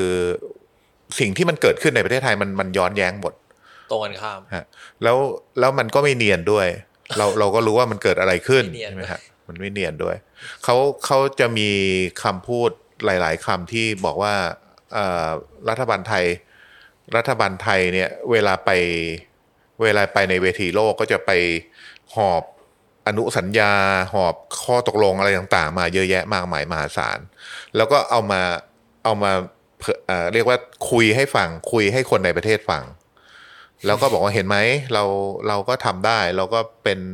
เอ่อมีมีบทบาทในเวทีโลก แต่ว่าอย่างที่เอ่อเราพูดกันไปก็คือ ในทางปฏิบัติมันมันมันไม่เกิดขึ้นๆคือคือเขารู้สึกว่าแค่แค่ออกไปพูดแล้วก็เท่ากับเราทำได้แล้วจบคือหมายถึงเขาอาจจะรู้สึกว่าเขาอาจจะรู้สึกว่าเอออย่างน้อยอะถ้ามีใครสักคนไม่ได้ติดตามเขาอะก็อย่างน้อยจะรู้สึกว่าเขาดูดีอืมอาจจะใช้ตรกกะนั้นประมาณว่าไม่ใช่ทุกคนจะรู้หรอก ไม่ใช่ทุกคนจะใส่ใจพอที่จะรู้หรอกว่าฉันเนียนอะไรเงี้ยเอ่อถ้าอย่างนั้นเอ่อสุดท้ายเอ่อก็คือผมว่าบทสรุปก็คือเอ่อคุณน้ำอยากฝากอะไรถึงรัฐบาลครับหมายถึงอยากให้รัฐบาลทำอะไรอย่างเป็นรูปธรรม ถ้าเป็นถ้าเป็นเรื่องถ่านหิน รัฐบาลก็ต้องก็ต้องตระหนักว่าจริง ๆยุคสมัยของถ่านหินนะมันมันหมดไปแล้วนะครับ ผมผมอยากจะยกคำพูดของรัฐมนตรี อดีตรัฐมนตรีน้ำมันของของซาอุดิอาระเบียเขาเขาเป็นรัฐมนตรีน้ำมันนะเขาพูดบอกว่า ยุคหินเนี่ย มันไม่ได้หยุดลงจบลง เพราะว่าหินมันหมดอืมเอ่อยุคยุคเอ่อฟอสซิลก็ไม่ได้จบลง เพราะว่าฟอสซิลมันหมด แล้วแล้วซาอุดิอาระเบียหรือประเทศประเทศที่ที่เขาพึ่งพาไอ้ทรัพยากรเอ่อฟอสซิลน้ำมันเนี่ย เขาเขาก็เขาก็ฉลาดก็คือเขาก็มีการเขาก็เขาก็มีการมองการไกลนะคือมีมีมีเขาเรียกว่าวางแผนรองรับอนาคตที่มันจะเกิดขึ้นแต่แต่สำหรับประเทศไทย รัฐบาลไทยก็ยังไปคล้าย ๆกับว่าไม่ได้ จะเรียกว่าไม่ไม่แข็งแกร่งพอที่จะตัดสินใจอะไรบางอย่าง ที่มันมันจะเป็นจุดเปลี่ยนที่ทำให้ระบบพลังงาน ของเราระบบการผลิตไฟฟ้าของเราเนี่ยมันมันยั่งยืนทั้งทั้งที่ที่เรามีศักยภาพ แล้วก็รัฐบาลก็ไม่เคยฟังเสียงประชาชนนะฮะเราก็เห็นอยู่ว่ามันมันเกิดอะไรขึ้นใช่ไหมโดยเฉพาะรัฐบาลที่มาจากที่มาจากเอ่อเอ่อกระบวนการที่มันไม่ใช่เป็นประชาธิปไตย เพราะฉะนั้นเอ่อจริง ๆ ผมก็ไม่ค่อยได้หวังมากกับรัฐบาลนี้ จริง ๆ ถ้าแล้วมันจริง ๆ รัฐบาลไม่นี้อยาก็กฝาก ก็ก็อาจจะกำลังจะจะหมดลงแล้ว หมายถึงว่ากำลังจะหาเลือกตั้งใหม่มาถึงจุดที่จะต้องมีการเปลี่ยนแปลง เราก็หวังว่าถ้าถ้ามีการยุบสภาหรือหรือหมดวาระรัฐบาล มีการเปลี่ยนแปลงที่เกิดขึ้น มันก็จะทำให้เอ่อไอ้นโยบายต่างๆเนี่ยมันมันถูกจัดเรียงใหม่ แล้วก็เอ่อรัฐบาลใหม่ที่เข้ามาหรือว่าอนาคตข้างหน้าเนี่ยมันจะมันจะต้องถูกกำหนดโดยโดยที่ เป็นกระบวนการที่ฟังเสียงของคนมากขึ้น แล้วก็เราเราเชื่อว่า ยุคของถ่านหินน่ะมันมันมันมันกำลังจะหมดลงแล้วล่ะ โดยที่ไม่ต้องไปแคร์ว่าถ่านหินมันจะเหลือหรือเท่าไหร่นะฮะมันยุคยุคพลังงานหมุนเวียน ยุคที่มันเอ่อยุคอนาคตที่มันจะเกิดขึ้นของเราเนี่ยมันมันต้องเป็นยุคที่มันถูกกำหนดโดยโดยประชาชน โดยคนรุ่นใหม่ที่จะกำหนดอนาคตตัวเองโดยที่ไอไอสิ่งที่มันเอ่อเป็นเป็นเรียกว่ามรดกอันเลวร้ายของผลกระทบที่เกิดขึ้นจากอุตสาหกรรมถ่านหินมัน มันจะต้องเอามาเป็นบทเรียน แล้วก็รัฐบาล ก็ต้องลงมือทำหรือทำอะไรสักอย่างหนึ่งที่ตัวเองไปพูดไว้ไปที่ไปสัญญาไว้ แล้ว มันอย่างน้อยที่สุดมันก็จะเป็นจุดเริ่มต้นให้ให้ให้เกิดการเปลี่ยนแปลง โดยเฉพาะในเรื่องนโยบายพลังงานได้นะครับครับก็เป็นก็ฝาก็กมีมีอีกสองเรื่องนิดนึงฝากฝากถึงรัฐบาลใหม่ก็ได้ครับถ้าไม่เออถึงรัฐบาลนี้ แต่แต่อยากอยากฟังเรื่องอันนี้อีกนิดนึงอะครับ ที่เขาบอกว่าล็อกสเปครัฐมนตรีกระทรวงพลังงานเนี่ยคือหมายถึงว่าเขามีส่วนเกี่ยวข้องกับแบบในทุนถ่านหิน บริษัทถ่านหินอะไรอย่างเงี้ยเหรอฮะคือเอ่อ พักการเมืองเวลาถูกรับเอ่อเอ่อมีมีคนเข้าไปเป็นรัฐบาลใช่ไหมฮะอืมแล้วก็เอ่อพรรคการเมืองส่วนใหญ่ก็จะมีก็จะมีแบบคนสำคัญที่ถูกวางตัวไว้ แล้วเราก็จะพบว่าบางครั้งเอ่อในในช่วงอดีตที่ผ่านมาจนถึงปัจจุบันเนี่ยมันจะมีข้อสังเกตว่า รัฐมนตรีพลังงาน โดยเฉพาะรัฐมนตรีพลังงานเนี่ยจะไม่จะไม่ได้มาจาก คนทั่วไปธรรมดาหรือว่าหรือว่าเอ่อรัฐมนหรือว่าบุคคลที่ที่อ่าพื้นพื้นๆทั่ว ๆ ไป อย่างน้อยจะต้องมีสายสัมพันธ์กับอุตสาหกรรมพลังงาน หรือว่าเคยทำงานอยู่ในรัฐวิสาหกิจทางด้านพลังงานอืมหรือเคยเป็นเคยมีบทบาท อาจจะทำธุรกิจทางด้านพลังงาน แล้วก็เข้ามาสู่การเมือง แล้วก็แล้วก็ไต่เต้าตัวเองมา แล้วก็กลายมาเป็นนักการเมือง เอ่อเขาจะต้องดูแบ็กกราวของคนเหล่านี้ด้วย ซึ่งความหมายของการล็อกสเปคก็คือว่าเอ่อมันจะต้องเป็นคนเหล่าเนี้ยที่ต้องมาเป็นรัฐมนตรีพลังงาน เพื่อที่จะให้อุตสาหกรรมพลังงาน อุตสาหกรรมถ่านหินอุตสาหกรรมอื่นๆเนี่ยมันสามารถต่อสายกับผู้กำหนดนโยบาย ผู้มีอำนาจตัดสินใจทางการเมืองได้โอเค อีกคำถามหนึ่งคือเราเราจะรอดไหมครับหมายถึงว่าเราจะรอดโลกร้อนไหมอันนี้ถามแบบคนไหนๆคนจะกินพีทมา รอดผมคิดว่ามันเอ่อเรื่องโลกร้อนมันเราจะต้องไม่ไม่ไปหมดหวังกับมันนะฮะมันเป็นเรื่องที่บางบางครั้งเราจะเห็นแบบว่าข่าวร้ายๆใช่ไหมข่าวร้ายแล้วทำให้เราหมดหวัง เอ่อแต่ว่ามนุษย์มนุษย์มันมนุษย์มนุษยชาติมันต้องมีทางออก มันต้องมีทางเลือกในที่สุด เอ่อผมคิดว่า อันหนึ่งที่เราเชื่อเสมอมานะในใน Green ก็คือว่าเอ่อคนที่สามารถจะเปลี่ยนแปลง อ่าอะไรต่างๆ ให้ดีขึ้นได้อ่าสร้างการเปลี่ยนแปลงในเชิงบวกได้เนี่ยเป็นคนกลุ่มเล็กๆ ที่มี commitment ที่อุอุทิศตัวเองเพื่อเพื่อที่จะทำให้ให้มันเกิดขึ้นอะเราเราอาจจะไม่ต้องไปหวังอ่าคนกลุ่มใหญ่มากๆ แต่ว่าถ้าเราทำสิ่งเล็ก ๆ น้อยๆในแต่ละวันอ่าแล้วแล้วมันสร้างการเปลี่ยนแปลงเล็ก ๆ น้อยๆแล้วแล้วก็สะสมอ่าถึงจุดหนึ่งแล้วมันเป็นจุดเปลี่ยนที่นำ ที่ที่นำไปสู่การเปลี่ยนแปลงที่ยิ่งใหญ่ได้ มันก็มันก็เราเราต้องมีความหวังอะนะก็ไม่เราไม่น่าจะ เราไม่น่าจะไม่รอดนะโอเคเราต้องรอดไปด้วยกันด้วยความหวังของเรา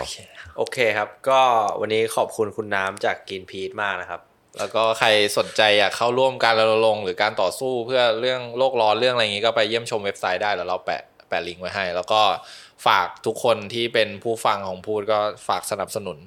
พูด channel พูดด้วยครับก็เป็นคือ member กับหรือ supporter รายเดือนรายเดือนได้ครับ โอเคครับขอบคุณมากครับครับขอบคุณครับบายครับ สวัสดีครับ